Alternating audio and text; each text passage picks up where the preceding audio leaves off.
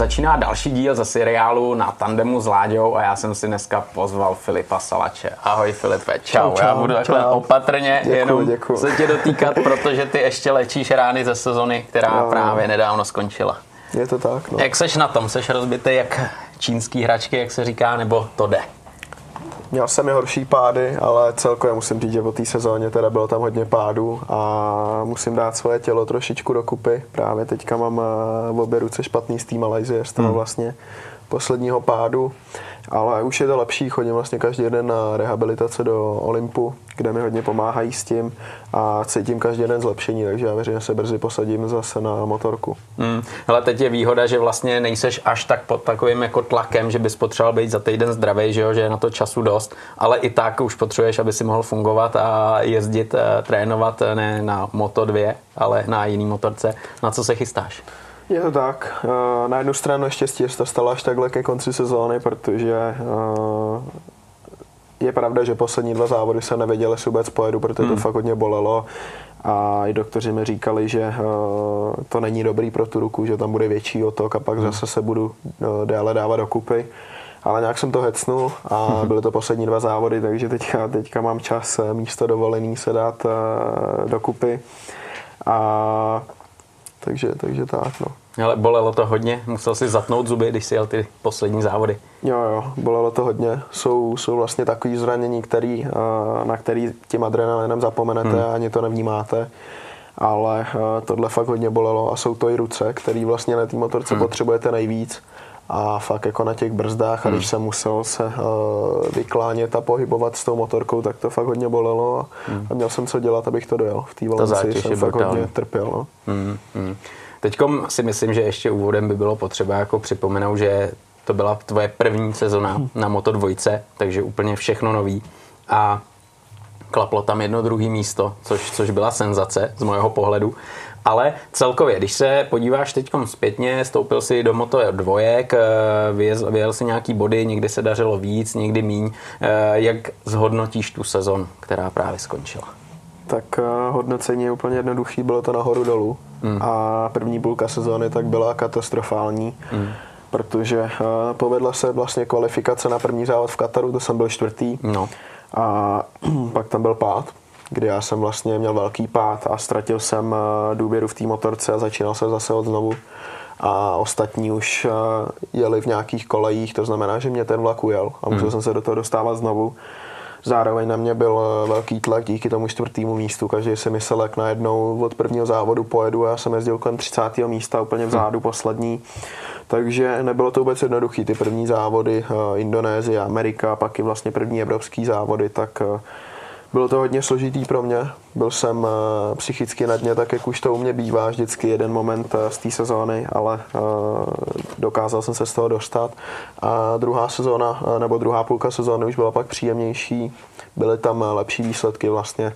V trénincích jsem byl pravidelně do top 10, když ne do top 10, tak jsem byl v top 15.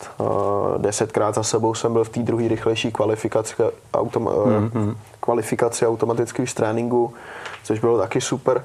A jak si říkal, bylo tam druhý místo, bylo to teda na vodě, eh, na co se historie neptá, ale no, samozřejmě chtěl bych už taky bednu i na suchu, protože minulá bedna v Le Mans vlastně ještě v Moto 3 tak byla taky na mokru. Tak doufám, že příští rok eh, to bude, to bude i na suchu. A konec sezóny, musím říct, že jsem měl snad životní formu teďka ke konci sezóny, kdy jsem vlastně i v té Austrálii bojoval o bednu, bohužel jsem pak spadl ale uh, hodně lidí mě kritizovalo za to, že pořád padám, ale myslím si, že uh, ten první rok uh, nováčka v motorvojkách to k tomu patří, protože ta motorka je fakt opravdu složitá. Hmm. Ale to je přesně hrozně široký téma, který bych s tebou chtěl probrat. Ta motorka přestup z Moto 3 na Moto 2, ale i ta samotná sezona, jo? protože přesně, jak si tady říkal, tak ten nástup byl mega protože si pamatuju, koukám na televizi, na jednou Filip, jeho čtvrtý místo, to je, to je boží, to je boží. A pak každý už automaticky, jak říkáš, očekává, že tam budeš se pohybovat v té první desíce a budeš eh, atakovat eh, pódium a tak dále a tak dále, ale na druhou stranu je to začátek, eh, první závody a jako nedalo se to úplně očekávat, že to půjde jak po drátkách jako ta kvalda. Jo, je to pravda, no. Spoustu lidí mi psalo po tom Kataru, mm. že mě hledali jako v té tabulce 15 a níž, 20 a níž a nemohli mě najít a pak se podívali, že byl jsem čtvrtý, jak to bylo taky vtipný. Ale jo, bylo, bylo to složitý, mm. hodně pádů a fakt hodně učení a ta motorka je uh, šíleně složitá, nebo najít hranu té motorky, hmm. aniž by člověk pak upadl, hmm. tak je nesmírně složitá věc. Hmm. A, a ono to není tak, že ji najdeš jednou a pak už pohoda, teď už jim kde, ale každá tráť je všechno jiné. Přesně tak, každá tráť je jinačí, eh, každý asfalt je jinačí, takže hmm. hledat, eh, hledat ten limit eh, to, to, to pokud já se naučím, tak budu jezdit vepředu, hmm. hodně vepředu, že každý, kdo se tohle naučí, tak, tak bude jezdit vepředu na té motorvojce, to je vlastně ten hmm. klíč k tomu úspěchu. Ty hele, ten klíč se zdá být eh, teda dost jednoduchý, podle toho, jak jsi to řekl, ale takhle, takhle, to člověk... reálně to není žádná sranda. když se to řekne, jak je to jednoduchý, no. Hmm, hmm, ty jo. Ale tak to už bychom se neměli ani o čem bavit, protože ty jsi to vlastně všechno řekl, ale, ale já myslím, že fakt, jak říkáš, je to strašně složitá motorka, spoustu věcí, které se musíš naučit, ale stejně na začátku nový tým, eh, jak jsi, jak jsi třeba cítil to, když jsi přišel do nového týmu, noví lidé, nová motorka, noví mechanici, eh, jak rychle se s nima třeba zžil během těch eh, testů? Tak uh, můj tým musím říct, že je opravdu super a stále hmm. za mnou uh, celý ten rok, i přesto, že tam byly vlastně ty špatné výsledky. Uh, jediný tlak, který na mě byl vlastně uh, tlačený, tak je, abych dojížděl závody. To znamená, když já jsem pak v jednom závodě spadl, tak do toho dalšího závodu potom tak jsem šel s tím, že prostě spadnout teďka už nemůžu, protože dvě nuly za sebou, tak hmm. by to bylo katastrofální. Uh, a jinak vlastně na testech, testy byly dobrý, až vlastně na třetím privátním testu v Cherezu, tak uh, jsem měl velký pád, to znamená, jsem přišel od dny testů, protože jsem měl hmm. nějaký lehký otřes mozku a pak jsme jeli vlastně na Ofiko testy do Portima, kde uh, jsem se snažil zase dostat uh, zpátky do toho rytmu a najít, uh, najít zpátky ten limit motorky, což první dva dny uh, bylo hodně složitý, trápil jsem se ten třetí den už se mi podařilo zajet nějaký čas a byl jsem 13. tuším, nebo nějak tak jsem dokončil ty testy. A pak už se letělo do Kataru na první závod. Ale tým, bylo to v pohodě, samozřejmě jak jsem byl čtvrtý v tom Kataru, tak jsem měl tlak na sebe i od mhm. sebe, i vlastně od sponzorů, protože všichni fakt jsem tam eh, nadhodil to očekávání eh, od všech a už to všichni začali brát jako automatický po první kvalifikaci, hmm. že tak budu dojíždět. A pak, když jsem jezdil kolem toho 25. místa, tak, eh, tak jsem o sobě začínal pak i já pochybovat, protože co se jako kolem, hmm. kolem mě říkalo, co jsem se doslýchal a jaký na mě byl tlak, tak vůbec, vůbec jednoduchý to nebylo. Hmm. Tohle je strašně těžký hodit asi za hlavu, viď, a nějak se zavřít do svojí bubliny a vůbec si to nepřipouštět. Je to tak, no. Hmm. Záleží taky, od jakých, od jakých lidí to slyšíte. Jo. Když dostanete vlastně negativní názor od člověka, na, na kterým vám záleží a na kterým jste si myslel, že i záleží jako naopak, hmm. tak, tak to samozřejmě mrzí víc, než když to řekne nějaký, nějaký franta na ulici. Ale je to, je, je to tenhle sport na této úrovni, už to k tomu patří. Hmm. Takže Eh, každý se s tím musí vypořádat a nejsem jediný, kdo, kdo měl tady ty problémy tam.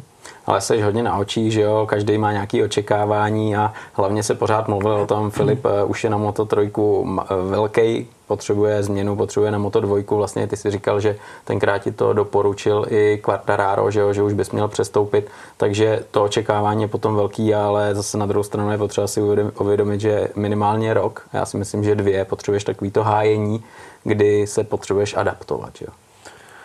Jo, je, je to tak, no. Někdo, je tam jezdec jako třeba Pedro Acosta, který je schopný vyhrávat závody no. hned, nebo Raul Fernandez vlastně hmm. minulý rok. A pak tam je x dalších eh, nováčků, jako jsem třeba já, pro který to uh, není jednoduchý a nemůžou se do toho tempa dostat tak rychle.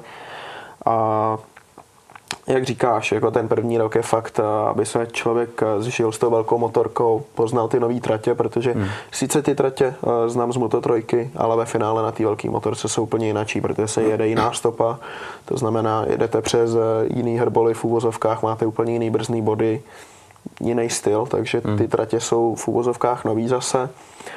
A teď zase na mě bude tlak ten druhý rok, že už nejsem nováček, že teď už ty výsledky tam musí být, takže je to furt, je to furt dokola, ale už se, už se na to těším a věřím, že eh, letos jsem nazbíral spoustu zkušeností, který, eh, který budu moct příští rok využít to je právě ono, že ty zkušenosti, dokud je nemáš, tak vůbec nevíš, o čem, o čem je řeč, že jo? Co, na co se máš připravit a jak máš trénovat. Ale přesně, když už jsme tady nakousli tu motorku, tak ty si říkal, jin, stejná tráť, jiný jezdecký styl, jiný nastavení, jiný, uh, prostě všechno jinak. Uh, dokážeš teď si vzpomenout na ten první okamžik, když si poprvé sedl na tu Moto dvojku, vyzkoušel si si a říkal si, ty kráso, Přesně tak, říkal jsem si ty krása. Říkal jsem si, tak jednoduchý to nebude. Hmm.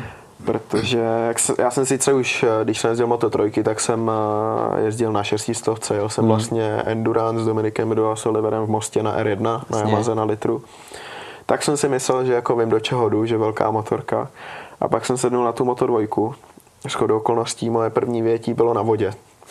Takže to bylo taky hustý, velká motorka, bez trakce, hmm. uh, hodně lehký, spadnou na přední kolo, hmm. protože se hodně, hodně blokuje na vodě na té motorbojce, jak je, to, jak je to tvrdá motorka. Tak jsem objel pár kol, ale prostě v klidu, jenom abych uh, věděl, jak se na tom sedí. A potom začalo být sucho, tak jsme začali výjíždět do těch prvních tréninků. A já už jsem si myslel, jako, že jedu rychle, ale hmm. furt jsem měl třeba 5 sekund od rekordu v okruhu. A teď začne člověk přemýšlet, jako kde to veme ono postupně to tam jako jsem zrychloval, ale vůbec to nebylo jednoduchý, protože člověk normálně si myslí, že Moto 2 závodní speciál, že to je prostě lepší než eh, než šestistovka, že kdyby na to každý sednul, nevím, dám příklad, když člověk jezdí Dafity na, na, na Super jako, sportu 6 přesně tak a sedne na Moto 2, takže by najednou o 5 hmm. sekund zrychlil a pomohlo by mu to, ale ono to tak vůbec není. Ta Moto 2 je tak složitá motorka, že dokázat na tom jet rychle, to fakt jako není prdel. Hele, a je to složitý tím, aby si si nastavil, aby fungovala na té dané trati, anebo pochopil vůbec eh, ten rám, jeho tuhost, eh, motor, žádná elektronika a tak dále a tak dále. Spíše pochopil ten rám, protože hmm. nastavení tak eh, jsme jeli plus minus celou sezonu stejný. A já jsem se snažil vždycky adaptovat spíš na tu motorku, než dělat dělat velké změny v nastavení, protože pořád nemám, nebo pořád jsem neměl tolik zkušeností, hmm. abych věděl, co mi pomůže, protože furt jsem neznal ten jezdecký styl, takže jsem se dohodl s týmem, aby prostě motorka byla plus minus furt stejná, stejně se vlastně v každém tréninku mění podmínky, to znamená, kdyby jsme furt hrabali s nastavením, tak by to bylo hmm. pouze horší. Yeah. A spíše vlastně naučit se s tím rámem, no, protože na Moto dvojce uh, je hrozný problém nájezdy do zatáček, protože mm. tam musíte agresivně brzdit pozdě, tlačit na to přední kolo, aby ta motorka vůbec zatočila, protože to je tak toho motorka, že mm. složit to do té zatáčky je fakt strašně těžký. Ale pak má hroznou výhodu v tom, že eh, když máte otevřít plyn, tak eh, ta motorka drží jak na kolejích. Oproti hmm. třeba normálně šestistovce nebo R1, tak ta se začne takhle houpat, když jo. prostě přidáte z výjezdu a ta motor je stabilní a jde to jak vlak tom je to jiný, no. takže má to své pro a proti, ale uh, je tam hrozně tenká hranice toho uh, najít ten limit a přejít přes ně a spadnout. Hm. Protože vy si myslíte, já vlastně uh, dám příklad, byl jsem na těch testech v Portimao, ty první dva dny jsem se trápil díky tomu, že já jsem nebyl schopný brzdit pozdě, tlačit na ten předek, protože jsem si myslel, že upadnu. Hmm. Pak najednou jsem se do toho dostal, měl jsem skvělý pocit na předku, najednou ta motorka zatáčela, byl to super. No a najednou jsem spadnul. A nevíš během, prostě. Během pěti kol jsem spadnul dvakrát. A prostě ležíš a, a nevíš. Jo, přesně tak. Že tam je tak tenká ta hranice hmm. najít prostě ten limit, aby, aby člověk uměl jet rychle, ale zároveň prostě nespadl.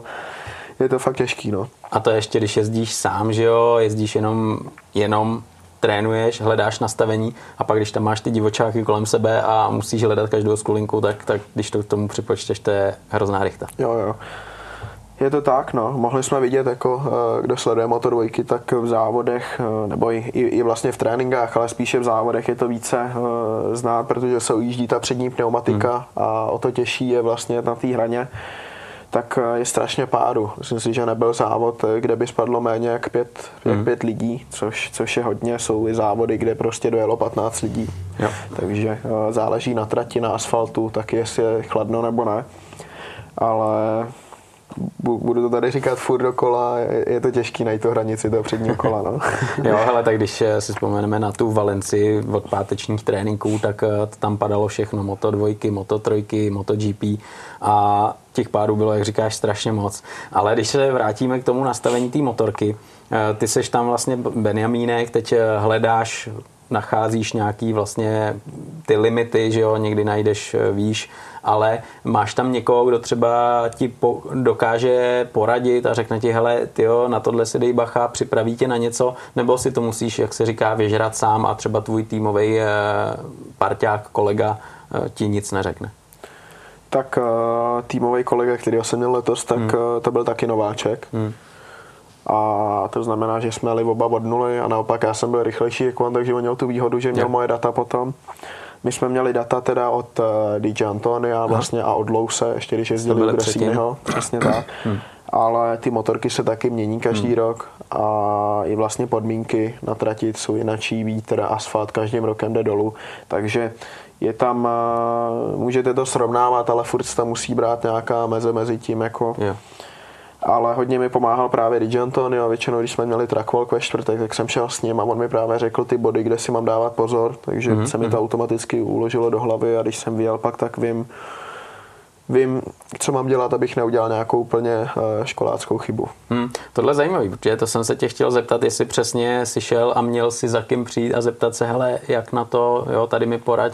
A ten track walk, že jo, to je člověk si řekne, no tak se jdou pojít, projít po trati kluci, že jo, podívají se, opálej se, dobrý, ale to je hodně jako důležitá fáze, veď, na začátku. No, záleží jak jde, no. Pokud je to nový okruh, tak určitě, ale všude, všude je to dobrý projít si to každý rok, protože člověk vidí, eh, kde je třeba nový asfalt, kde, hmm. jsou, kde jsou díry, kde jsou hrboly. Zároveň se podívá kolem sebe na trati, protože my se hodně orientujeme brzdní body, ne podle uh, těch čár, ale když něco mineme prostě, tak podle hmm. toho brzdíme. Periferně jako Přesně vidíš. tak. To znamená, že se díváme i takhle, aby jsme si prostě uložili ty body uh, na brzdy. Stejně pak, jako když člověk jde na motorce, tak je to o dost rychlejší hmm. a musí to všechno jako ukládat znova, ale aspoň, uh, aspoň už víme něco málo, co, co nám pomůže do toho začátku a jsme o kus, o kus dál než třeba ostatní, ty, co to nedělají. A DJ mi hodně pomáhá, je to super, super kluk, jsme dobrý kamarádi, píšeme si mimo závody a jsem za to fakt rád, protože těch rad, eh, co mi dal právě na tom trackvolku, tak, eh, tak bylo mnoho. Mm, to je zajímavý. Ale když jedeš potom eh, třeba páteční trénink, tak máš třeba nějakýho jezdce, který má zkušenosti, ty víš, že ty zkušenosti má, že má něco na to, že se třeba za něj zavěsíš a třeba z začátku čteš, jak jede, koukáš se na té trati, nebo tohle vůbec nemá žádný smysl. Nebylo to jenom v pátek, bylo to i v sobotu. Pořád jsem hledal někoho, za kým se vytáhnout, hlavně na rychlej čas. Když jsme dělali nastavení do závodu, tak, eh, tak jsem jezdil sám a bylo mi to hmm. jedno. Ale kdo koukal, tak ví, že jsem jezdil hodně za Fernandezem, právě za hmm. mistrem světa, protože uh, máme hodně podobný styl. Jsou tam jezdci, jako je třeba Lous, který brzdí o pár metrů dál, hmm. zastaví tu hmm. motorku víc a pak má agresivní výjezd. Což, což není nic dobrý, ne, na, na motor dvojku, nebo jo? No, rychle je, ale důležitý je jako se to naučit. No. Jo, jo, Samozřejmě jo. na velký motorce, pak na superbajku, tak jeho styl by byl lepší, mm. ale je vidět, že i rychlost eh, on má, to znamená, že ten styl rychle být musí. Jo. ale já jsem se vozil právě hodně za Fernandézem a s tím jsme mimochodem taky dobrý kámoši, takže nebyl na mě ani jako nějak naštvaný, že se za ním nějak furt vozím. Já jsem se mu snažil taky pomoct, když tam byl prostor eh, jet první a vytáhnout ho taky, když byl třeba okruh, kde, kde se trápil, kde mu to hmm, pomohlo, hmm. tak jsem byl já první a tak, takhle jsem se za ním vozil. No. Hmm, ale to je přesně to, co jsi říkal, no, že nebyl ani naštvaný, ale uh, tohle je věc, která jako dokáže rozuřit a rozohnit uh, i úplnýho kliděse, že jo? Když, když si valíš eh, svoje rychlé kolo, někdo se za tebe zapojí a, a teď se ti drží, kolikrát jsme viděli v MotoGP, Marquez, ten je na to úplný specialista, že si nikoho čapne a jede. Jak to třeba ty vnímáš? Dokážeš se o to odprostit, když někdo se za tebe zavěsí a říkáš si, já si jedu svoje, anebo tě to tak žere, že prostě se nedokážeš soustředit jenom na tu jízdu, na to svoje kolo? Jo, je mi to nějak jedno, když je někdo za mnou. Samozřejmě pak, kdybych jel asi o titul a, hmm. a, a tahal bych za sebou a toho dotyčného, s kým bych o něj bojoval, tak je to něco jiného. Ale mě odmala vlastně Kuba Smrš a Matěj Smrš říkali, že to, co je za mnou, tak, tak mě vlastně nezajímá a pokud já se otočím a, a pustím je, tak ukážu svoji slabinu a musím mm-hmm. ukázat, že je mi to vlastně jedno a že vím, že jsem rychlejší jako oni takže to se snažím držet. Pak jsou samozřejmě závody, kdy uh, máte nějaký problém s motorkou nebo hmm. i zdravotní teď, jak jsem měl a snažíte si to jenom pohlídat. Takže v závodě se otáčíte, abyste viděli situaci za váma. I přesto, že pořád vlastně se do toho snažíte dát maximum, ale potřebujete vidět uh, tu situaci za váma. Takže, takže tak, no tohle mě Kuba a Matěj vlastně odmala, odmala učili, ještě když, hmm. když mě koučovali. Jo, ale jako tady na to téma už jsem se bavil s hodně klukama, ale jo, vždycky vám mechanici ukazují ceduly, že jo, na cílový rovince a tam máš, jak jsi vzdálený, jak jedeš místo, kolik kol dokonce a tak dále a tak dále. Já prostě nechápu, jak to dokážete přečíst v tom fofru. Dokážeš z té cedule si vyčíst to, co potřebuješ a vezmeš si z toho něco. Taky záleží. No. V tréninku hmm. určitě přečtu všechno, jo. všechny čtyři řádky, protože uh, není v závodě, že tam jsou všichni mechanici vystrčení a vy no právě. v tom koukáte no. na tu cedule, abyste ji našli. Ale v tréninku přečtu všechno a v závodě se snažím hlavně kola do konce a vlastně kolik nás je ve skupince. Hmm. Ale naštěstí v dnešní době už eh, mi mechanici posílají vlastně na budík uh, ty hlavní informace, to znamená hmm. pozici, kola do konce, takže já na každém sektoru to vidím. Hmm což, je, což určitě hodně pomůže, protože fakt v závodě složitý tu ceduli zahlídnout, hmm. kor vlastně ty první kola, hmm. kde jedeme ve skupince. Já tam nechápu, jak se mohlo Espargárovi podařit vlastně v tom jednom závodě skončit okolo dřív, jo, když, když má tyhle ty informace, ale, ale stane se, viď? No, stalo se. Sta, no, stane stalo se, se asi, stane jo, se. ale stalo se. ale jako nebyl první ani Myslím poslední, si, že, že jo? Do té doby se to stalo teďka jemu, že uh, jo, v minulých letech, uh, hmm. tak se to taky stalo někomu, ale teď jak se to stalo Spargárovi, tak o to víc eh, si jezdci na to budou dávat pozor. Takže on byl takový ten, co si to zase teďka vyzkoušel a ostatní se na to budou dávat pozor. Hmm. Hele, pojďme k té motorce, k té motodvojkové motorce. Dokážeš nám eh, jí popsat eh, vlastně, jaký je tam rám, jaký je tam motor, jakou máte elektroniku, jaký používáte pneumatiky a co si vlastně přizpůsobuješ tak, že to máš jenom ty a nikdo jiný, tím myslím třeba ergonomie a podobně. Hmm. Tak je to vlastně Kalex rám a Kalex kivka s motorem Triumph. Mm. Ten rám, tak eh, měli bychom mít eh, vlastně jednotný ty CDM Kalex, pak tam je vlastně ještě MV Agusta a Speed Up, nebo teď už Bosco Scuro. Mm. A motory máme všichni stejný. My u Kalexu tak eh, můžeme si měnit zadní kivku. Máme, myslím, tři nebo čtyři eh, různé tuhosti a délky. Taky měníme, záleží hodně na trati. Když je mhm. kivka menší, tak motorka líp zatáčí, má víc gripu, ale zase neklidnější. Když se dá delší kivka, tak eh, to víc slajduje, pak to zase víc zatáčí právě když v tom slajdu. Takže eh, na každou trať plus minus hmm. řešíme i tu kivku. Pak vlastně podvozek máme Ehlins, to myslím, že jedeme všichni stejný. Brzdy máme Brem, Bremba, brzdiče, to jedeme taky všichni stejný, pumpy, pak záleží vlastně na, na kotoučích a na destičkách, to, to má každý tým jiný. Hmm. My jedeme vlastně stejný, myslím, jako, jako má Ajo, Red Bull Ajo. Pak uh, o motoru, co bych řekl, to 765 vlastně ze Speed Triple teďka se udělala i edice Moto 2 přímo, no. kde by měla být i ta převodovka z toho protože ve obyčejný 765, tak tam je jiná převodovka a trošičku jiný výkon. Máš tušení, kolik zhruba tam má jako byl? To, já, to bych kecal. Hmm. Můžeme to vyhledat. Ale já mám pocit, že okolo 140 tam je, no. 140 koní, nějak 150 kg nebo něco takového. Hmm. Hmm a nemáme tam žádnou elektroniku. Jediný, co máme, tak je vlastně launch control nebo elektroniku. Máme, můžeme tam tlačítkama měnit motorovou brzdu a vlastně tak, eh, jak chceme, aby se choval průběh plynu, ale trakci nebo hmm. antivilí hmm. nic nemáme. To znamená, když prší, tak... No, eh, všechno tady. Tak je to tady a hodně je to v okoulích taky. a máme tam eh, launch control na starty, které já vlastně nepoužívám. Nepoužíváš, ne? v životě jsem nestartoval s launch controlem. Fakt, jo tým mě do toho nutil. Aha. A, Vzdal to? No spíš já jsem to vzdal, protože v první půlce sezóny jsem měl katastrofální start. Já jsem se vždycky propadl třeba o řadu do, do první zatáčky, což bylo... A to si startoval bez něj? No ne, právě s launch to, To zkusil, to zjistil, že, že na pytel a, a že už jdeš po svým. Že já rád prostě startuji, že si nastavím hmm. svoje otáčky a ba, prostě tím pocitem jo. mým poznám, hmm. co, je, co je dobrý. A kolik vás je takových, který takhle jako startují? Víš to, nebo to Já nejde? si myslím, že třeba tři, čtyři tam budeme, jinak všichni Jo. prostě mají ten lunch control. Velká menšina teda. Je to teda jiný v tom, že když si zkoušíme start eh, po tréninku, hmm. tak vy vlastně slyšíte svoji motorku jenom, ale pak když jste na tom gridu No. a jste třeba 15, Jo. tak kolem sebe no, slyšíte ten launch control, jak motorky dělají de, de, de, de, de, de, a, a teďka kde máte otáčky, Jo. takže musím koukat i do toho na budík, abych nastavil správný otáčky. Hmm. Takže je to pak složitější no, v, tom, v tomhle ohledu, na ten, bez toho launch kontrolu, ale je, je, je, je větší možnost, že se povede lepší start bez launch kontrolu než launch kontrolem. Hmm.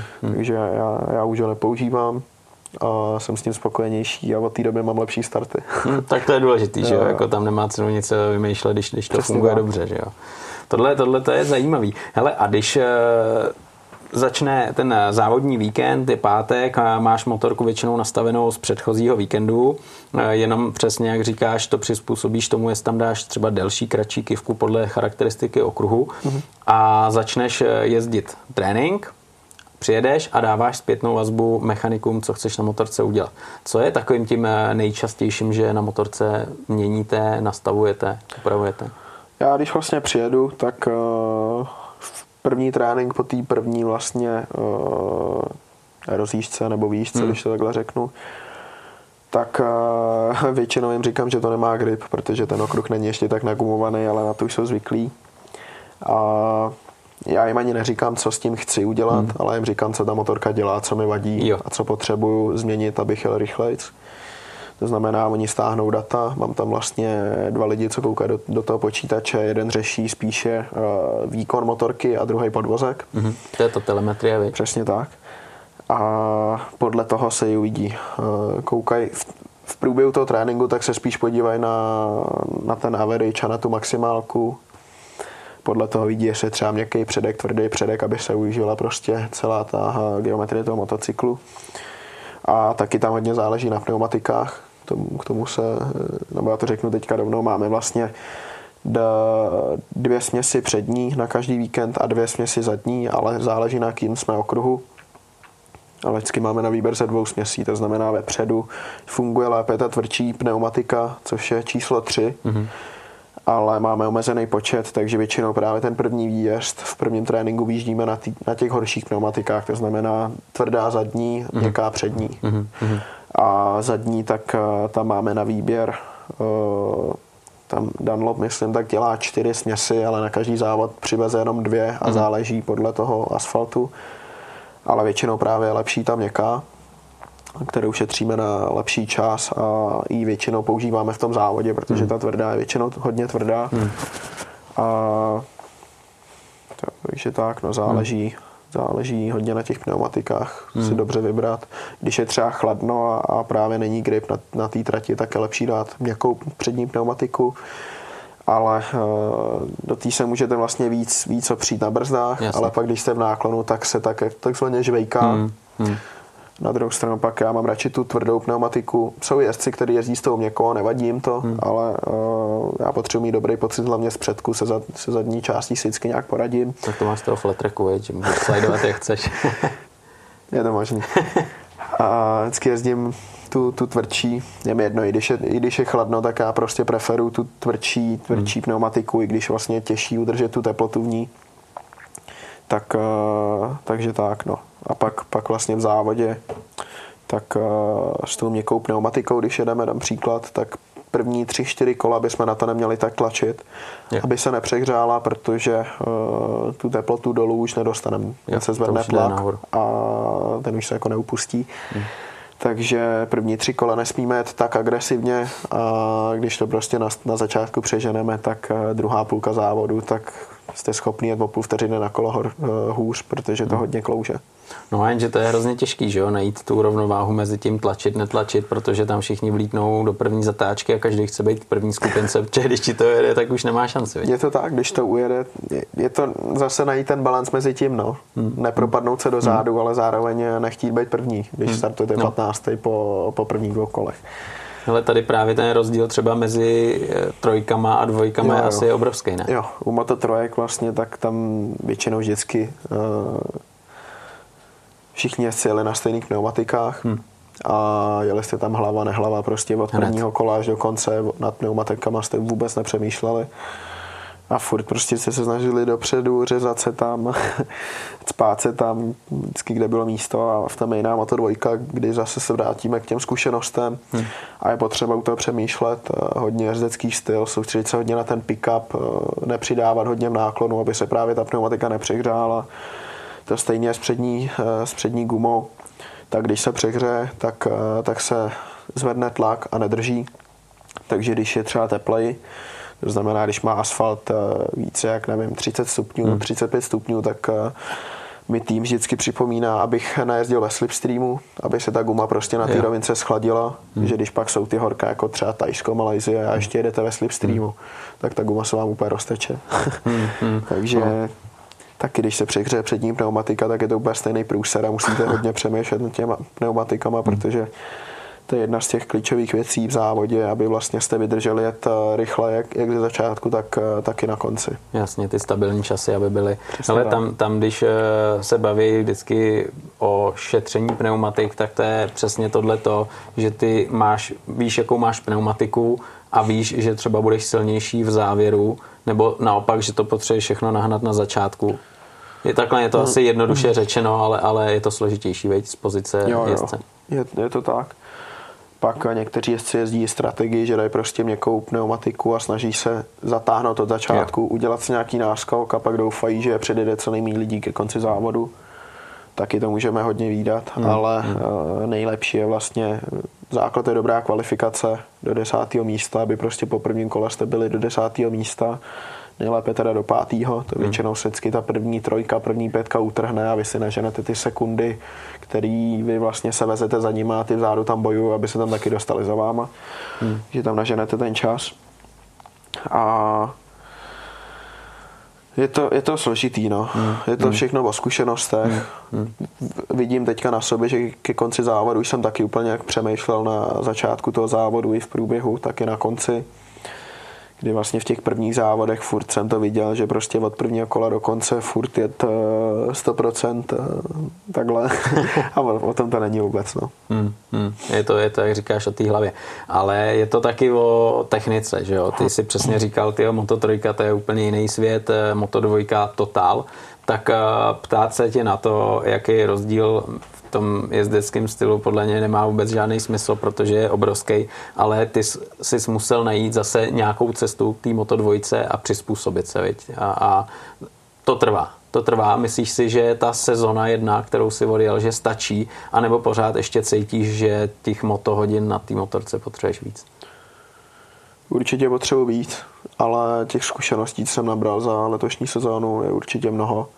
A jak už jsem říkal, tak když se srovnám na začátku roku a na konci, tak jsem úplně někdo jiný.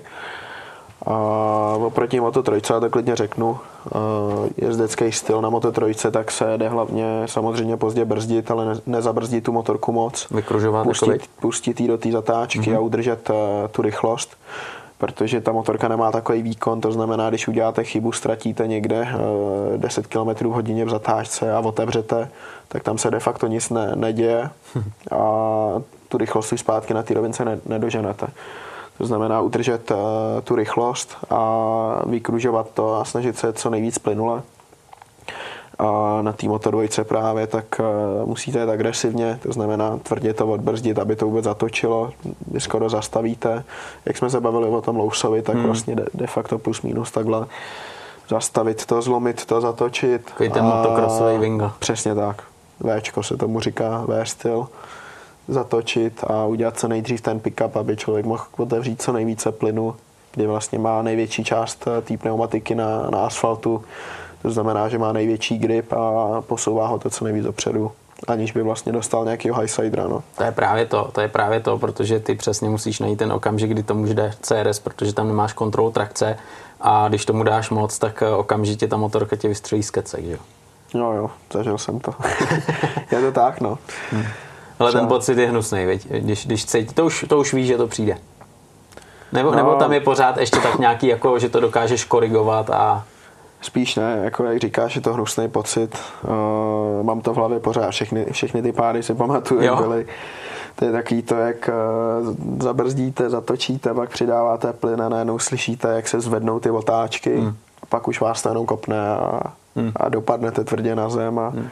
modlíte se ještě, aby motorka vás pak netrefila nějaká. Yeah a jestli vy jste v pořádku. No. Hmm. Ale ona v televizi, když dávají ty zpomalení záběry, tak si říkáš, to je zpomalení, jasný, padne, dobrý, to je v pohodě, ale na té motorce je to v hrozném kalupu. Jo, jo. Měl jsem i jako rychlý pády letos, kdy třeba v Misánu hodně nečekaný pád, tak uh, jsem dobržďovala v nějakých 180 nevím, co teda vymýšlel ten, eh, ten jezdec za mnou, ale hmm. si nějak zapomněl brzdit, nebo jestli mrknul, nevím. tak mě prostě trefil na zadní kolo, fakt, fakt hnusně a na tom nájezdu, kdy to nečekáte, tak jsem právě dostal toho highsidera, letěl špatně na hlavu, jsem měl vlastně na štíplej a palec Bisánu. Třes mozku jsem tam měl, protože jsem spadl fakt, fakt hodně na hlavu a, a to jsou taky nepříjemné pády, no, když je nečekáte a někdo, hmm. někdo vám jí dá ze zádu. Hmm, no to přesně, jak říkáš, to je prostě najednou rána a nemáš se na co připravit, když to no. při nějakých těch situacích asi už víš a dokážeš se na to připravit, že jo. Dost často třeba se řeší, že hele, on už musí umět i padat. A dost často, když koukám na to, tak, tak ty kluci padají a dávají takhle na ruce. To je z důvodu, aby si se chránil klíčku nebo... Hlavně to jako zápěstí, zápěstí a ruce, i, aby se byl klíčku, no, ale Záleží. Samozřejmě, když dostanete highsider, tak uh, za mě nějak se takhle zabalit hmm. do klubíčka, tak uh, za mě je to nemožný. To už, to už nejde. To, to prostě nejde, ale já naopak, když právě sklouznu na předek i třeba ve velké rychlosti, tak já se snažím co nejvíc roztáhnout. Hmm. Za prvý vlastně kvůli tření, abych vlastně dal uh, co nejvíce váhy, nebo rozložil váhu po jo. celém těle, abych nebyl spálený. Hmm a pak i v tom kačeru vlastně tak vás to ne, neroztočí. Jo. Že ty, co dají ruce takhle, tak můžeme vidět, pak vlítnout do kačeru a udělají 20 eh, kotrmelců. Hmm. A já když jsem takhle, tak se nám prostě jak žabka uh, sklouznu po tom, uh, po tom kačírku a pak si stoupnu a jdu. No. Hmm. Když to dobře dopadne. Letos to naštěstí bylo dobrý. Sice jako těch tvrdých párů tam bylo dost, viď, ale tak nějak si z toho vybrusil docela jo. dobře. Na to, kolik těch pádů bylo, hmm. já popravdě ani nevím, kolikrát jsem spadnul. Nevím, trofnu si říct, že 15 až 20 to bylo, no, což je jako velký číslo. Ale jak jsi říkal, tak nebylo to naštěstí nic eh, extra vážného. Hmm. Hele, jak tam funguje ten airbagový systém, který ty vlastně musíš používat? Dneska už to je jako předepsaný, jako, hmm. uh, že musíš. Ty tam máš jednu bombičku a když spadneš, tak by si to měl vyměnit, abys měl znovu funkční airbagový systém. Teď, eh, teď už máme dvě bombičky. dvě. Vlastně jezdíme už jiný airbagy, než ty, co se prodávají, ty, na, co, na, na který jsou vlastně normální lidi, no to jsem řekl blbě, na který vlastně v e-shopech narazíte. Hmm, hmm. A Máme dvě bombičky, mělo by to být i lehčí teďka už ten airbag, protože předtím to bylo fakt, eh, fakt těžký ta hmm. vesta. A řídí se to s nějak eh, jako přetížením, když to zaznamená tam neobvyklý pohyb nebo neobvyklou rychlost tak, eh, tak se to aktivuje. Hmm. To znamená, stalo se mi, že jsem dostal jenom highsidera, kterýho jsem ustál, prostě měl jsem eh, Jenom to koplo a, jenom a zase to si koplo, dopad jsem a najednou jsem byl nafouklej a nemohl jsem dechat chvíli, protože když vás to nafoukne ten airbag, tak eh, tak jste hodně stlačený a hodně jezdců dělá, že si musí rozebnout kombinézu, aby vůbec mohlo uh, sáhnout po dechu. Takže tak. To, to tě rozhodí, veď? to tě rozhodí a když to je v závodě, tak je to docela těžký potom jo, jo. se dostat do nějaký, do nějaký pohody. A... Je to tak. Ale ty jsi říkal, že, že vlastně občas tě něco rozhodí, že se necháš vyvízt z míry, ale s tímhle tak nějak určitě dokážeš pracovat, že jo, sám sebe poznáváš a za ty léta, co jezdíš na této úrovni, tak tu hlavu cvičíš. Je třeba nějaký speciální eh, cvičení nebo máš nějakýho člověka, který ti pomáhá tady s tím, abys byl jako psychicky odolný? Zkoušel jsem pár sportovních psychologů, mm-hmm. ale nic, nic mi nepomohlo nějak, jako, aby mi to pomohlo. Jo, nic zásadního. Byl jsem tam, od, jako odseděl jsem si to, ale že by mě to nějak posunulo, nebo prostě viděl bych nějaký jo. progres, to, to, to se říct nedá. Ale nejlepší doktor je dobrý výsledek. To říkám já, doktor na hlavu. To je přesně ono. To vás, to vás potom nakopne. Hmm. A hm, je to složitý, no, jak jsem říkal, nejhorší je, když, když máte jako člověka, na kterém vám záleží a on tě, pak, on tě pak, vám, pak, jo, pak vás ani ne zklame, ale prostě přidá se k těm negativním, ani ne komentářům, ale prostě No a ono, no. ono to člověka zamrzí, veď, protože jo. věříš tomu, že to byl člověk, s kterým si máš co říct a najednou prostě zasadí takovouhle ránu. Tak je, je to hlavně člověk, který mu jako věříš a když mm. ti pak něco řekne, tak nad tím začneš přemýšlet. No. Mm, to je škoda, no. To, to je vždycky Ale škoda. furt uh, musím říct, že mám za sebou spoustu lidí, na kterých mi záleží, který mě podporují i hlavně, jako když se nedaří. Mm. Takže je spoustu lidí, kteří jako napíšou, uh, když se daří nebo když něco potřebují, jak jsou nejlepší kamarádi Jasně. najednou a pak se nedaří a slyšíte, co o vás tam říkají. Takže... Ale to je všude stejné. To je všude stejný, jako je to, to jsou tak, lidi no. a s tím nic neuděláš. Tak. Ale když jsme se bavili na začátku, tak ty si říkal, že tým vlastně chce, aby si hlavně dojížděl, aby si měl dojetý závody, pokud možno bodoval, čím lepší umístění, tím líp, to je jasný. Ale nejhorší je, když jeden závod třeba spadneš, pokazíš ho, tak pak nastupuješ do dalšího závodu a už jsi svázaný, viď? Jsi, jsi svázaný a teď, teď s tímhle jedeš a, a to je taky břemeno. Je to tak, no, je to nejhorší, když padnu v závodě, tak další víkend už vím, že prostě si ne, nemůžu dovolit tu stejnou chybu. Hmm.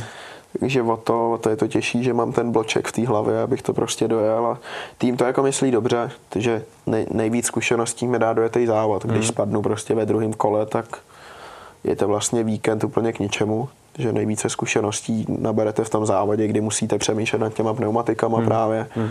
Snažíte se co nejrychleji, musíte předjíždět, vidíte ty rychlejší před sebou a je to vlastně, ten závod vám dá nejvíc zkušeností. No. Hmm, hmm. To, co jsi právě říkal, tak uh, tam jsou takové dvě věci, že jo? Buď, buď jedeš a seš uh, třeba zraněný, máš nedolečený zranění, tak uh, pořád máš obavy, aby si nespad, aby si to jako nezhoršil, anebo máš nedojetý předchozí závod a chceš ho dojet, aby si tomu týmu zase vrátil uh, chuť, že jo, a vlastně splnil to, co očekává. S čím se jede hůř? Uh, spíš, spíš to očekávání od týmu, než to zranění. Hmm. To zranění, jako, když už se do toho pustíte, tak uh, nad tím nemůžete přemýšlet, jestli jako když padnete, jestli si to zhoršíte, to prostě nejde. Hmm. Hmm. Ale spíš ten tým, neměl jsem závody, já nevím, kde to bylo, v Japonsku třeba, kdy uh, nakonec jsem teda dojel desátý, ale jezdil jsem uh, celý závod uh, 12. tuším, a závod předtím jsem spadnul nebo nějak prostě ne, nedopad dobře a říkám, ne, musím teďka dojet s klidnou hlavou ten 12. budou to body v klidu, no ale nedalo mi to a musel jsem prostě zautočit a nakonec ta desítka jako byla, ale je to vždycky, no musí u toho člověk hodně přemýšlet. No. To bylo Holandsko, Japonsko, tam si měl desátý místo, co, co to, jsem si tady jak nějak udělal poznámky, tak to je perfektní nějaké umístění, že jo? Top ten, to, to se dá brát jako za super výsledek eh, v první sezóně Moto2. Asi jo, asi jo, no. Hmm, hmm. Úplně největší bomba, bylo to Tajsko, tady před námi je ten, ten pohár, který si přivez a uh, byly to nervy jako blázen, že jo? jo. Ale, ale stejně, já, já bych o tebe chtěl slyšet, jak se a. ten závod vyvíjel, protože to bylo dramatický od samého začátku a tam vlastně se tak nějak dá říct, že se tam smáznou ty eh, výkonnostní rozdíly, kvalita motorky a podobně a je to všecko hlavně o tobě, o té hlavě a o tom, jak citlivě dokážeš tu motorku ovládat a řídit a dovíct do toho cíle. Jako, jo, teďka to vyznívá trošku, že tam jsou, nebo že ostatní mají lepší motorky, ale uh, všichni máme de facto stejné motorky, je tam 90% Kalex, motory máme stejný, takže... Takže jako na po motorku, stránce Na motorku spokojený. se vymlouvat nebudu, hmm, hmm. samozřejmě jsou tam týmy, které mají větší budget a Jasně. mají více zkušeností, hmm. což, což je zásadní, ale hmm. motorky máme de facto stejný. Hmm.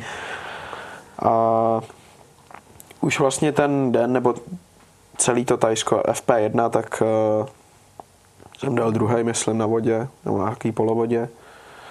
A ráno eh, se jelo na suchu. Na suchu jsem tam s ním docela bojoval, já jsem měl i pád eh, ve třetím tréninku, myslím, nebo v kvalifikaci to bylo, teď bych, teď, teď bych kecal. A věděl jsem, že na suchu nebudem úplně dobrý. Hmm. A furt jsem koukal na počasí, jestli teda nezaprší. A ono furt ne. A nic tam nebylo. Ale to jak chodila tam s tím jogurtem a to, tak, tak to, to byl findenéři, no, no, no, no, jsme no. potřebovali někoho opačného právě, no, no, no, no. vodu. A tak jsme najeli na ten grid, jako na, na startovní rošt. Hmm. A jak jsme tam byli, mechanici vždycky dávají nové pneumatiky, připravují se na závod. Já říkám, hele, začíná kapat. A oni to nic není, to prostě nic není a najednou déšť jako prase. Hmm. Tak říkám, yes. Moment začal radovat v sobě. A věděl jsem mu, že to bude dobrý závod v sobě. A teďka panika teda, nevěděli jsme, jak to bude, protože ono pršelo v zadní části trati mnohem víc, než hmm. třeba tam u nás. Hmm. A my jsme se s týmem dohodli, že ani, ani žádný jako velký mrak tam nebyl. Takže jsme se s týmem dohodli, že dáme mokrý pneumatiky teda, ale že pojedeme na suchém nastavení, že budeme jako že si myslíme, že to pak uschne a pojedeme Ty, na mokrých pneumatikách na suchém nastavení. Kombinace, jo, jo. Ale všichni to měli. Byl to takový hazard prostě. Mm. Někdo si vybral dobrou kartu, někdo špatnou. Jasně. A, takže tam stres, měnili se rychle ty nastavení, někdo to udělal, někdo ne, my jsme měnili gumy, já jsem si musel jít vyměnit eh, helmu, slidery, jaký mm. ten základ. Mm. Teď se odstartovalo, vyjeli jsme do, do warmapu, ale jako bylo to hustý, protože jsme vyjeli na té cílovce, kde prostě bylo mokro, už pršelo. Hmm. A vyjeli jsme do té první zatáčky a tam byl slejvák jako prase, fakt jako šíleně moc vody. Říkám, no tak to nastavení jsme asi jako měli dát mokrý. A Odstartovali jsme do první zatáčky, se moc neblbnul, protože si pamatuju z roku 2019, že eh, první zatáčka bylo tam hodně aquaplaningu, tam hmm. vždycky byl tam takový průh s vodou, na kterém se hodně padalo a pak vlastně i první, dva, třetí, ve čtvrtý zatáčce, kde vlastně spadl Chandra z prvního místa, tak tam, tam to bylo to stejný a on na tom vlastně taky spadl i více jezdců. Tak jsem si řekl, první zatáčka, eh, nebudu moc riskovat, spíš, spíš jsem se soustředil na, na ten výjezd. Ten se povedl a furt jsem měl v hlavě, měl jsem hroznou motivaci, zároveň mě to bavilo, věděl jsem, že mám šanci na dobrý výsledek, ale furt jsem měl jako co ztratit, že kdybych hmm. spadnul, tak mi to bylo jakoby, nebojoval jsem o žádný celkový umístění a nic. Takže do druhé zatáčky, respektive do třetí, tak jsem předjel na těch brzdách 6 nebo 7 lidí. Úplně prostě... Bylo to na hraně, hmm. neříkám, že ne, hmm. ale bylo hmm. to potřeba, protože na té vodě, jakmile zaspíte takhle ten první závod, tak uh, teda první kolo, no, no, no. tak ty první ujedou, ty rychlí ujedou a už je nemáte šanci dohnat a vy se tam plácáte vzadu v tom chumlu, kde hmm. není nic vidět a lítá hmm. tam voda. Hmm. Takže to bylo určitě důležitý krok z mé strany. Pak jsem se postupně začal dostávat do tempa. Nechtěl jsem nějak extra riskovat, jel jsem v klídku, ale zároveň to bylo rychlý postupně jsem předjížděl, měl jsem šanci se dostat na první místo už jako brzo, mohl, by, mohl bych tam být hned, ale já jsem prostě postupně, dostal jsem se na třetí místo, říkám dobrý, teď to budu držet. Najednou říkám, vidím, že jsem rychlejší, jak ten uh, Dixon nebo Lopez to byl. Tak uh, já jsem byl vlastně čtvrtý, jsem předal na jedno. Na okolností. Jo, jo, jo, jo Ale věděl jsem, že jsem rychlejší, tak říkám, proč ne, nechtěl jsem jet první, protože ten stres, co člověk má, hmm. když jede první a najednou No je to prostě hrozný.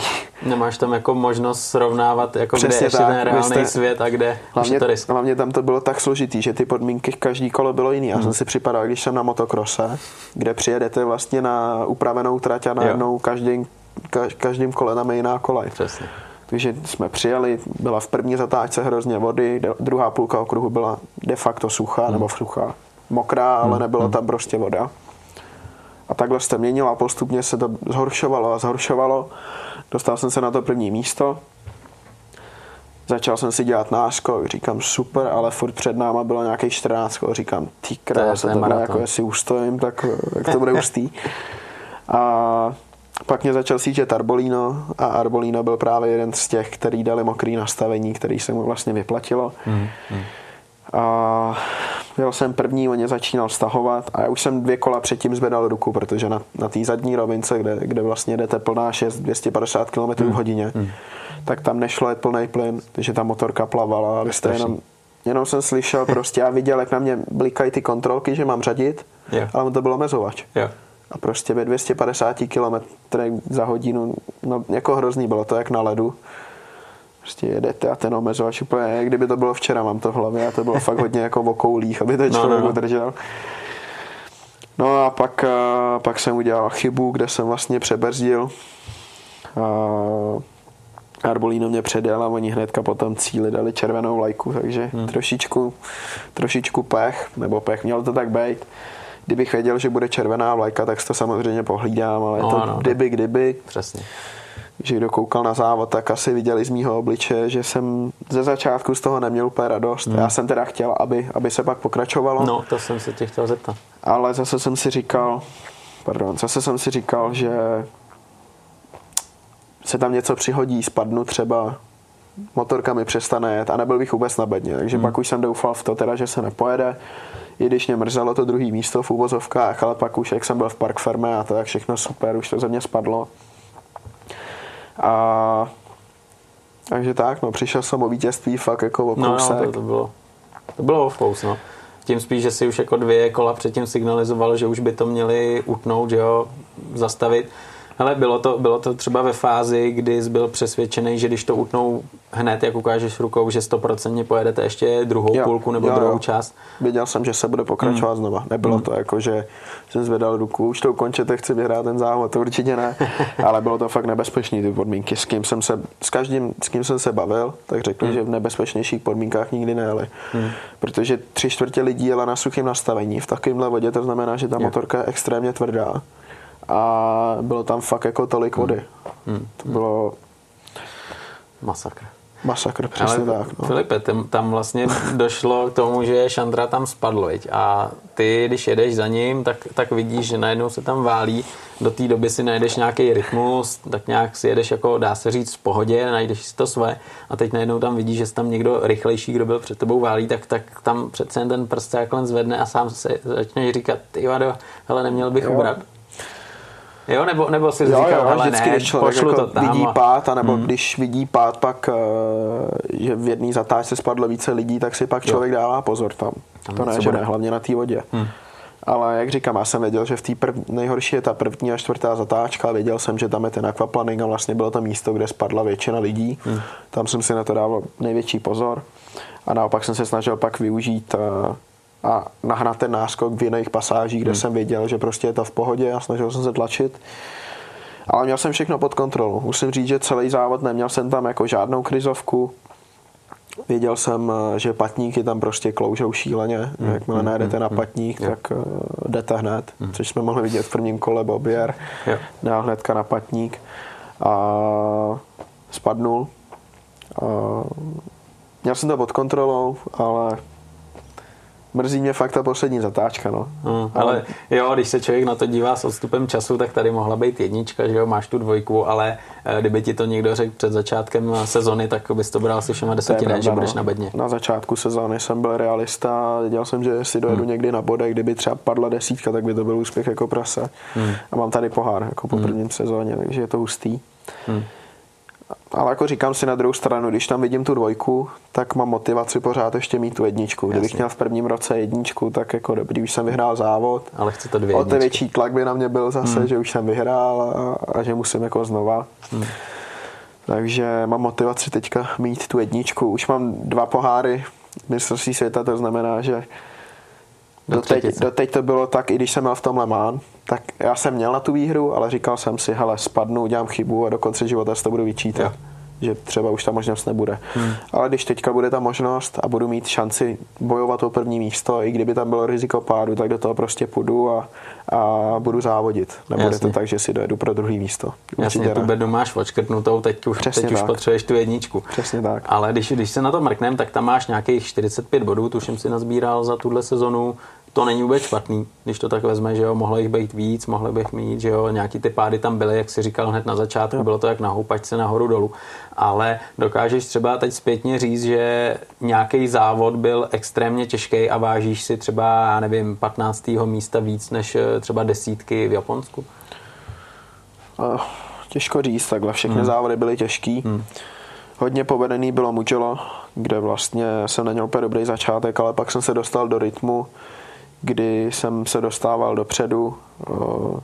Pasínyho jsem předal venkem. To byl ústý. To mám zážitek, jo. Pasíny, Matea Pasíny prostě. To je, to je jako Borec, nechci říct legenda, ale jsem se je ještě to pět, pět, roků zpátky fotil prostě, hmm. tak jsem předal venkem. A měl jsem vlastně pace eh, kolem čtvrtého místa. Kdyby bylo ještě pět kol třeba dalších, tak bych je možná i dojel že jsem neměl takovou ztrátu, tam jsem dal 7 sekund za vítěze, myslím, nebo 12, tak bych kecal, nemám to úplně v hlavě ty výsledky. A vím, že to bylo dobrý, ale nejtěžší závody pro mě asi byla Malajzie Valencie s tím zraněním, no, to jsem fakt hmm. jako trpěl a poslední kola jsem měl hodně na kraj, že to vzdám a už jsem to prostě dojel jenom v té Malajzii poslední tři kola, tak jsem měl s jednou rukou jenom. Hmm. Že hmm. ta ruka mi tak jako začala vibrovat a už jsem neměl sílu, že to bylo až nebezpečný. Yeah kdybych jel ve skupince, tak normálně zajdu do boxu, protože by to bylo nebezpečný pro ostatní, takhle už jsem tam měl sám, za mnou taky nikdo nebyl, tak jsem věděl, že to je jako moje riziko. Viděl jsem, že jsem na bodech, tak, eh, tak to dojedu. A teď to nemám v hlavě, tam je tolik závodů, že hmm. teď kdybych měl vyjmenovat všechny okruhy, co jedem, tak bych vyjmenoval třeba šest. To je jasný, no. to je jasný. Musel vidět kalendář. Ale přesně tak, přesně tak, ale mě třeba eh, zůstalo v paměti, že jednou si odstoupil, že najednou krční páteř nebo nějaký jo, problém se zádám a to, to taky musí být jako hustý na té motorce, když najednou ti tohle to vypoví službu a, a hotovo. Člověk totiž, víš co, like si řekne, on sedí na motorce a na té motorce to projede, jako co na no, tom je, jasný, co na tom je, ale to, tohle je vrcholový sport, že jo. Vozíme si prdel. no, je to tak, ne? Nebo ne? jo, jo. 90% eh, hmm. lidí si to myslí. Přesně tak, no. Lidi, co jako nevědí, tak, tak si to myslí. Ale zase pak ty lidi, co vědí, že to tak hmm. není, tak o to víc to ocení hmm. a, hmm. a dej vám ten respekt. Hmm. Ale jo, bylo to, já jsem nějak ve třetím kole, tak mě předjel Ogura do první zatáčky, Ogura nebo Chantra, teď hmm. nevím. Vím, že to byla bílo-červená motorka. A předjel mě tak, že mě normálně předjel na vnitřek v pohodě, ale na výjezdu nejel tu stopu, která se normálně prostě jede, že se to nejede zprava do té levý dolů do té Omegy hmm. a vyjel úplně ven a já, aby vlastně mě netrefil na to přední kolo, tak jsem musel zvednout nějak motorku a jak jsem udělal ten prudký pohyb, tak prostě mi tam něco přeskočilo hmm. hmm. a já nebyl schopný prostě jet. Hmm. Nebyl jsem schopný vůbec jako vysedat. To je masakr. Takže jsem zastavil, protože jsem se postupně propadal polem. Samozřejmě dostal jsem velkou kritiku od toho od lidí, že to byla pořád ta první půlka sezóny, kdy vlastně uh, Argentina, Amerika, tak jsem měl antibiotika, protože jsem měl angínu a už se mi až jako lidi smáli, že hmm. no co to bude teďka, teď je, ho budou bolet vlasy nebo nehet, takový no, takové věci, no, mě lidi říkali. A Pak bylo, bylo to těžký, no. Já, já sám jako vím nejlíp, co, co můžu, co nemůžu v tom hmm. závodě, nebo čeho jsem schopný. A, a usoudil jsem, že nejlepší bylo zajet, než jako jet tam dalších 15 kol s bolestí a dojet poslední, tak mi přišlo rozumnější než, než to ještě víc jako pokazit, zajet a šel jsem rovnou na opíchnutí do, hmm. do, do toho mediklu hned, co jsem slezl z motorky, což mě hodně pomohlo a pak jsem s ním taky bojoval ještě další závody, no, ale hmm. bohužel eh, to nejsou šachy a to zranění k tomu patří i když už jak třeba jako usnete a vypíchnete si oko nebo něco. Ale... to je možný. ne, dělám si srandu. Prostě k tomu to zranění patří a, a musíme s tím počítat. Nejsem tam, nejsem tam jediný, kdo, kdo trpěl nějakým zraněním. Byli tam i horší, jako třeba hmm. Aaron Canet, který měl jako autonehodu. Fakt, já to ani nevím, že něco takového Jo, jo, měl autonehodu a měl nějak zlomený nos a nemohl zastavit uh, krvácení to znamená, že on nejel Asen, tuším, na Sachsenringu s tím hodně bojoval a Asen nejel a musel jít na operaci, aby mu to nějak odoperovali, aby mu netekla krev, takže hmm. Tam je tolik faktorů, co se může stát, co vám jako může ublížit, přesně abyste tak. nedal do toho 100%, že...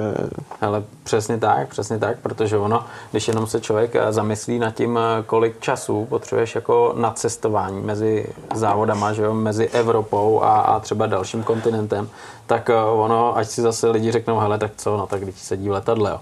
Ale to cestování to taky dá zabrat, viď? A většinou eh, to není jenom tak, že všechno klape, jak má, ale zažíváš občas i takový nervy, že třeba letadlo může uletět, eh, nestíháš, nefunguje to, jak má, to ti taky moc asi nepřidá. Ty, teď se mi připomněl story z Malajzie, co se mi stalo.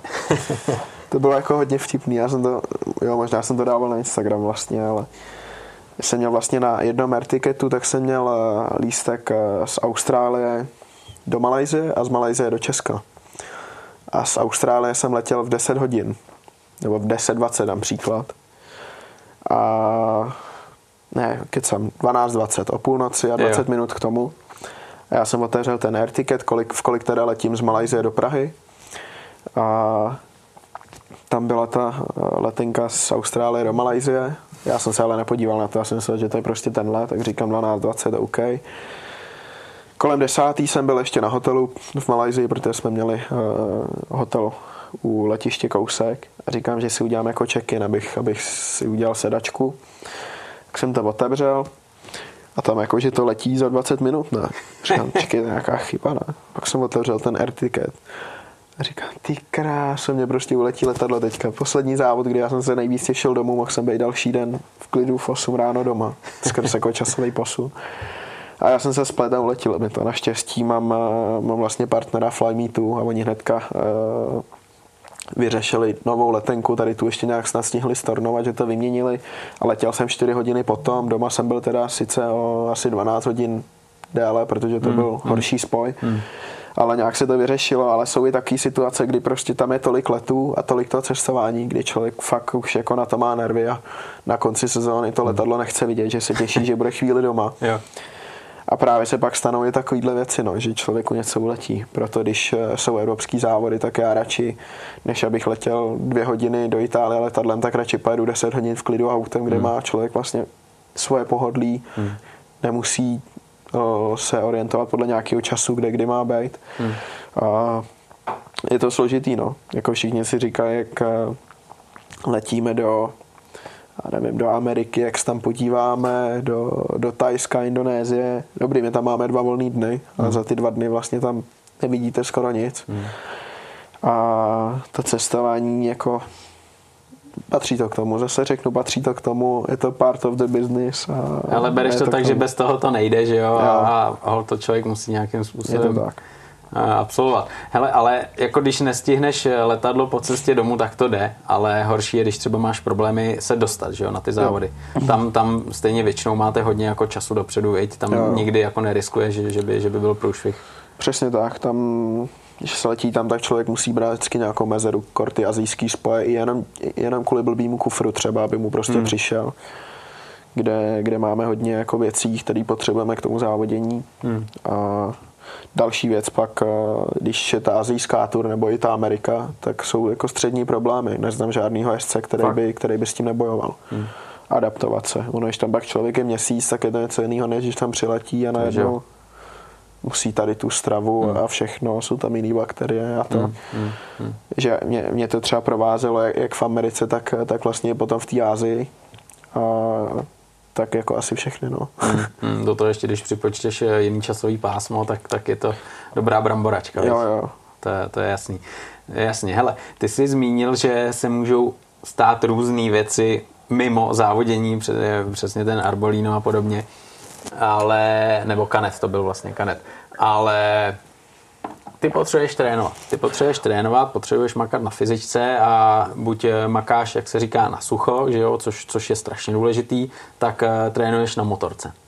A tam taky si můžeš natlout z hubu, když to tak řeknu, a můžeš mít problém. Jak třeba tým eh, se tě snaží jako hlídat a držet na úzdě, aby si nevyváděl nějaký eh, voloviny, kdy jako hodně riskuješ. Eh, drží tě zpátky, nebo ti řekne, hele, ty seš prostě hotový závodník, ty už máš svoji hlavu, tak se řiď podle sebe, ale hlavně se nezraň. Nic mi nezakazujou, ale uh, varujou mě. Ti se zranit. no, spíš jako byla by to moje blbost, hmm. kdybych dobrý na motorce, když se zraním při tréninku, tak kdyby jsme šli úplně do extrému, tak člověk nemůže jako vstát z postele, Přesně aby tak. se bál, nevím, že ho trefí auto hmm. například nebo hmm. něco. Prostě no, to jo. Na nebezpečí na každýho čouhá na každém kroku. A samozřejmě blbost, eh, jako třeba udělala Kosta jít eh, den před závodama, než odlítá na motokros, kde si pak zlomí stehení kost. No, to jako... Na trati, jako kde, kde, kde, jsou velký skoky, je něco jiného. Já třeba trénuju v Bakově, mm-hmm. kde nejsou skoky, jak mi to přijde jaký bezpečnější. Ale uh, i, i, jako zimní aktivity spíše mě varují lyže, snowboard, abych jako ať klidně jedu, ale ať prostě mám furt uh, rozum a nedělám nic, co prostě by mě mohlo nějak ohrozit. Hmm. A já rád ližu, rád jezdím na snowboardu, takže letos určitě pojedu na hory. Ale mám, mám jako furt v hlavě, abych se nezranil. Když jsem byl malý třeba, tak jsem hrozně rád chodil skákat na kole do vesnice vedle, kde vlastně máme takový dirt, dirt park a tak. A s kamarádama jsem tam jezdil. A teď prostě, když vidím ty skoky, co jsem skákal jako malý, jak říkám, to nejde, co třeba to nevíde teďka, zraním se a všichni mě jako sežerou. Co řeknu doma. Takže, no, dá se to tak říct, no. Takže hodně věcí jako omezuju takhle z bezpečnostního hlediska a takže tak, no. Snažím hmm. se nedělat hmm. nebezpečné věci mimo motorku. Samozřejmě trénuju na motárdu, dělám blbosti v úvozovkách, ale blbosti, které jako mi pomůžou na motorce. A tam, když se prostě zraním, tak musím s tím počítat. No. Hmm. Ale já jsem, já jsem sledoval uh, jednak, jak jezdíš na tom motardu, perfektní drifty, slidy, to je, to je bomba. To si myslím, že má velký smysl, že jo, k té Moto dvojce. A to samý flat track, že jo. Ten flat track, eh, já bych řekl, že u nás začíná nabírat eh, na té popularitě, je to strašně zábavný a tebe s Oliverem to řekl bych jako čaplo, že jo. Že, že když, když se tam naháníte s Ervínem, tak, tak jako je to pecka, ne? No, ono s Ervínem se moc jako nenaháníme, protože ten je o level vejš ještě, nebo o dva levely vejš.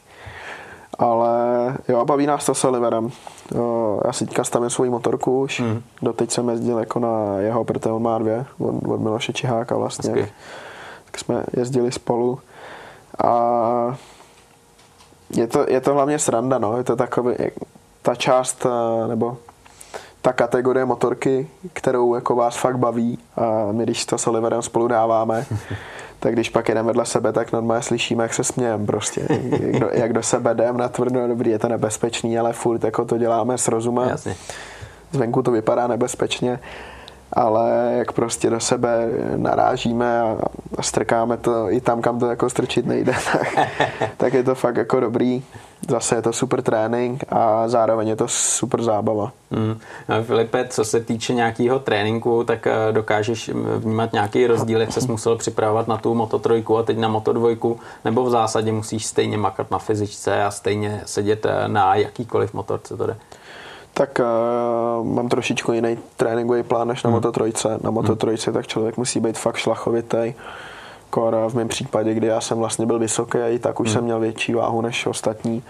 A teďka váhou už nějak nejsem omezený, naopak musím ještě teďka přes zimu 3 kg přibrat. Fakt jo. Takže se zvedly pravidla uh, o 3 kg vlastně, váha motorka. Panečku.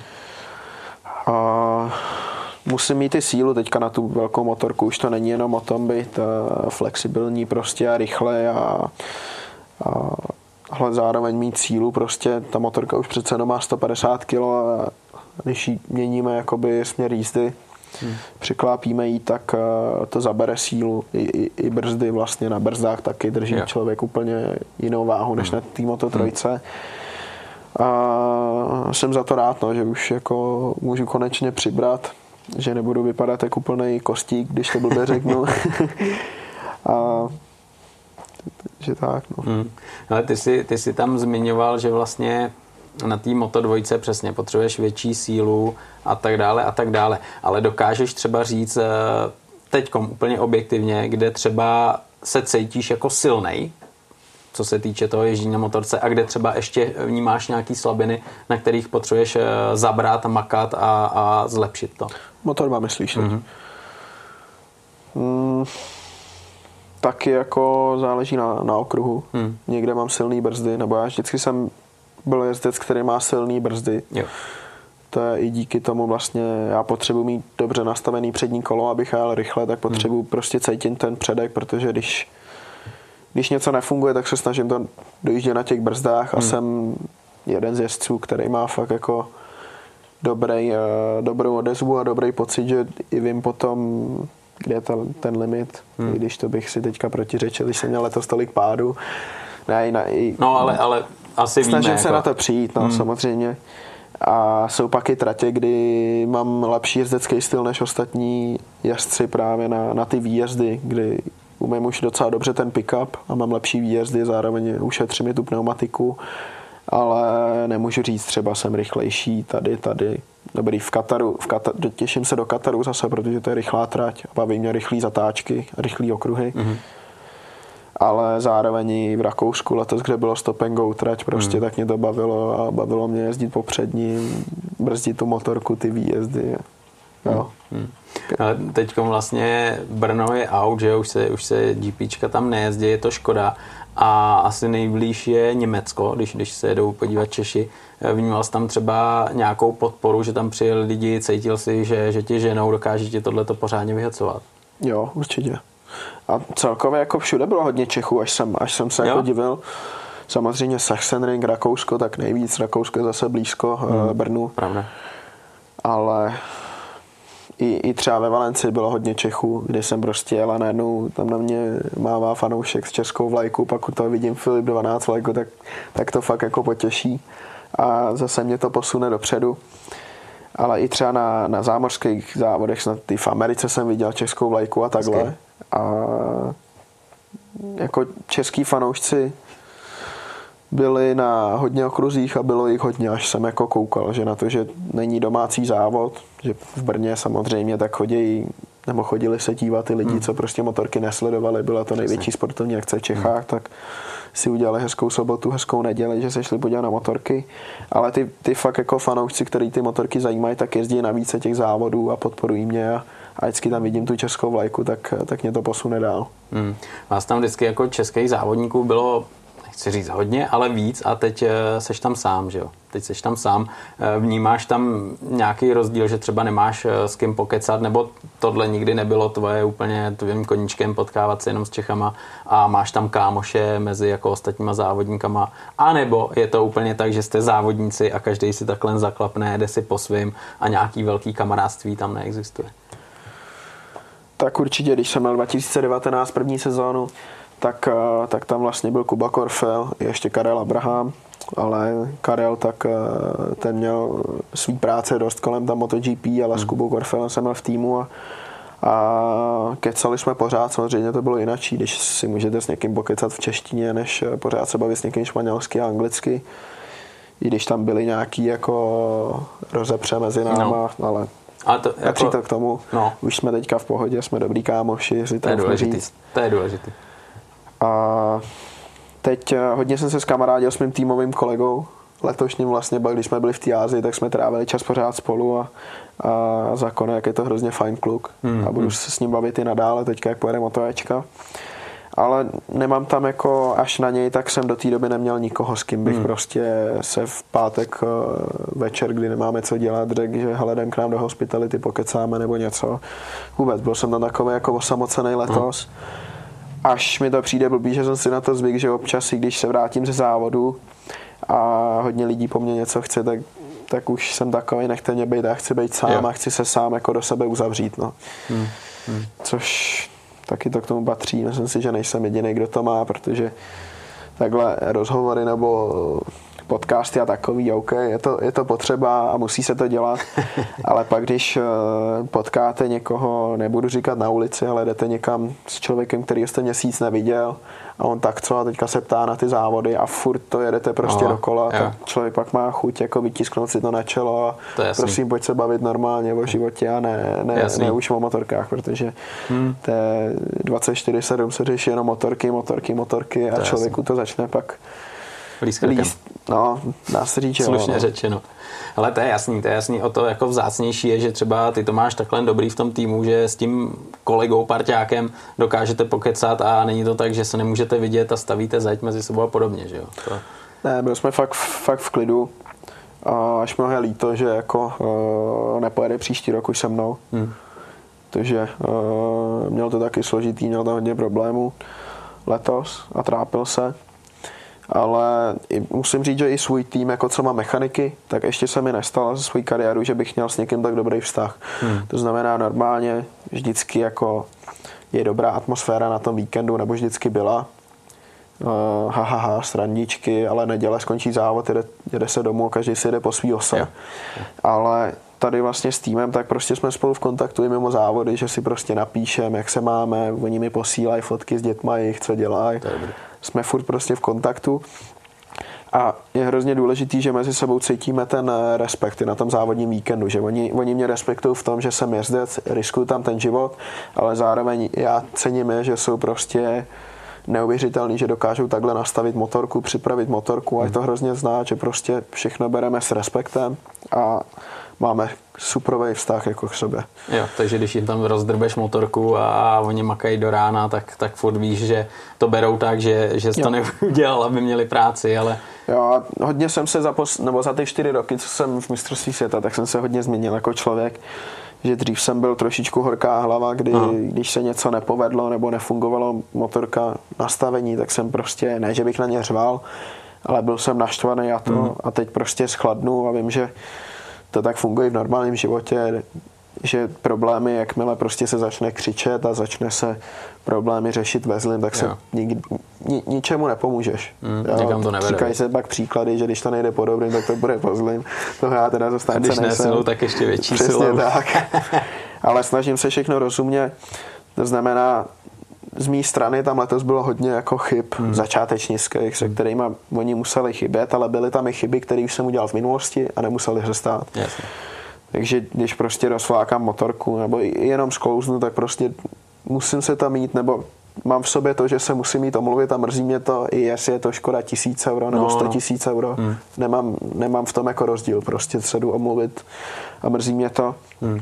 Naopak oni teďka se stala chyba ve Valencii, kdy vlastně se rozbil zadní nahřívák a nebyla připravena jiná pneumatika v, na kvalifikaci, takže byla trošičku jejich chyba a všichni se mi omlouvali. Samozřejmě v ten moment jsem byl, hmm. když jsem přijel, tak jsem byl naštvaný tak, protože jsem kvalifikaci objel na tvrdý použitý pneumatice, což je úplně nesmysl. V ten moment uh, přijel jsem, bouchnul jsem si do motorky, to prostě ty emoce k tomu patří ale s kladnou hlavou oni se mi omluvili, prostě říkám, beru to, hele, jsme jeden tým, není to, že prostě chybu udělal jeden, ale udělali jsme ji všichni, to je stejně tak, jako když já spadnu, hmm. tak tu chybu jsme udělali všichni, jsme Zase. jeden tým a stojíme za sebou. Takže jako oni se omlouvali, že prostě začátečnická chyba, že se to nesmí stávat. Říkám, jo, hele, já jsem taky začátečník letos.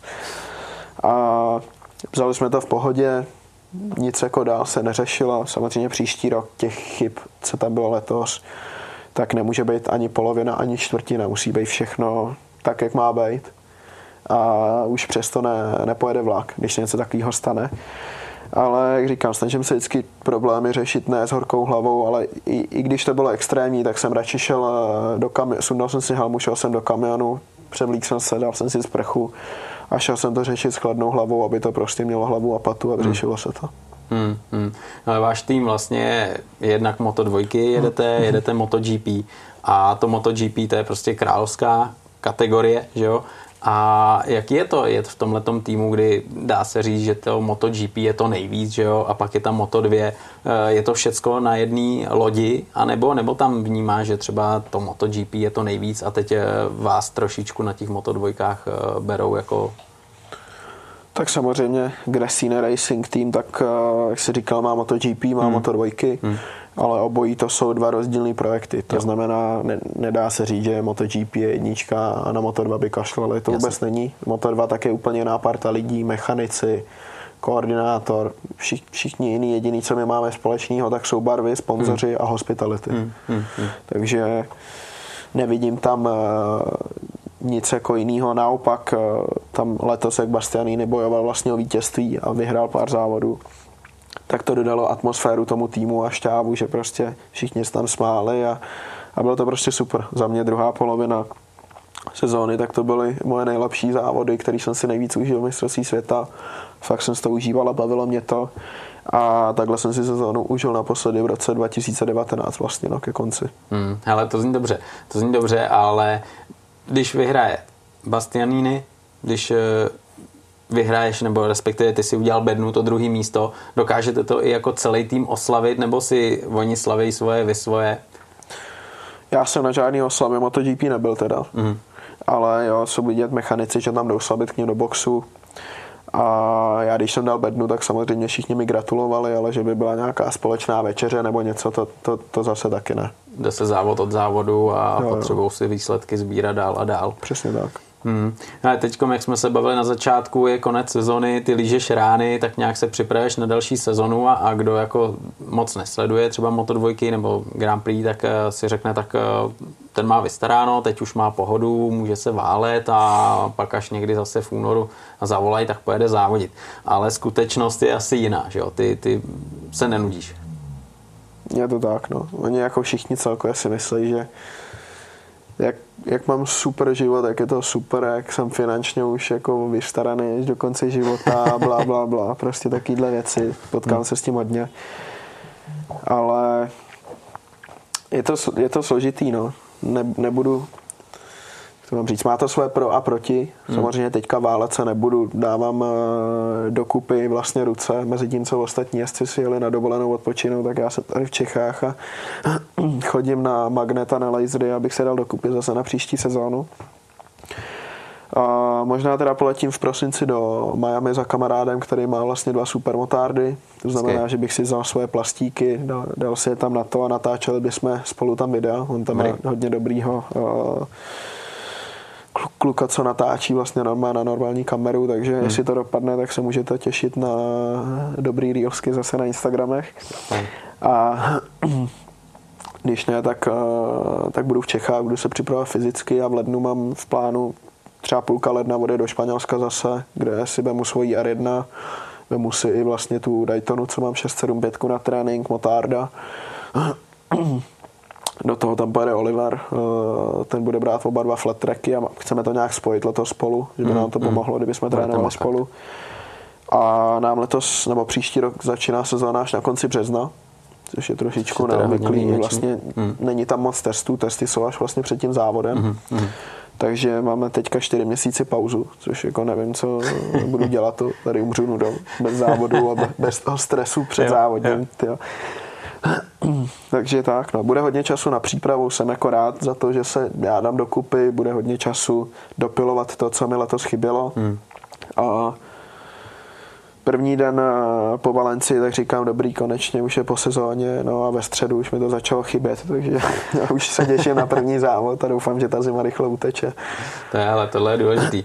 Jaký, hele, teď úplně závěrem, jo, mě teď zajímá vlastně, s čím půjdeš do té nové sezony. Jo, už víš, o čem to je, motorku znáš, šampionát, to je jasný, tak eh, teď už asi to bude trošku jiný, než, než loni, když si tam stoupil a nevěděl si do čeho. Ty čekal jsem, že tahle otázka přijde až, jako tady. až před sezónou. Je tady. Až první, kdo se na to ptá, se na tím ani nepřemýšlel. aspoň jedno vítězství. no, máme, máme cíl s týmem prostě minimálně každý závod dojíždět na bodech, hmm.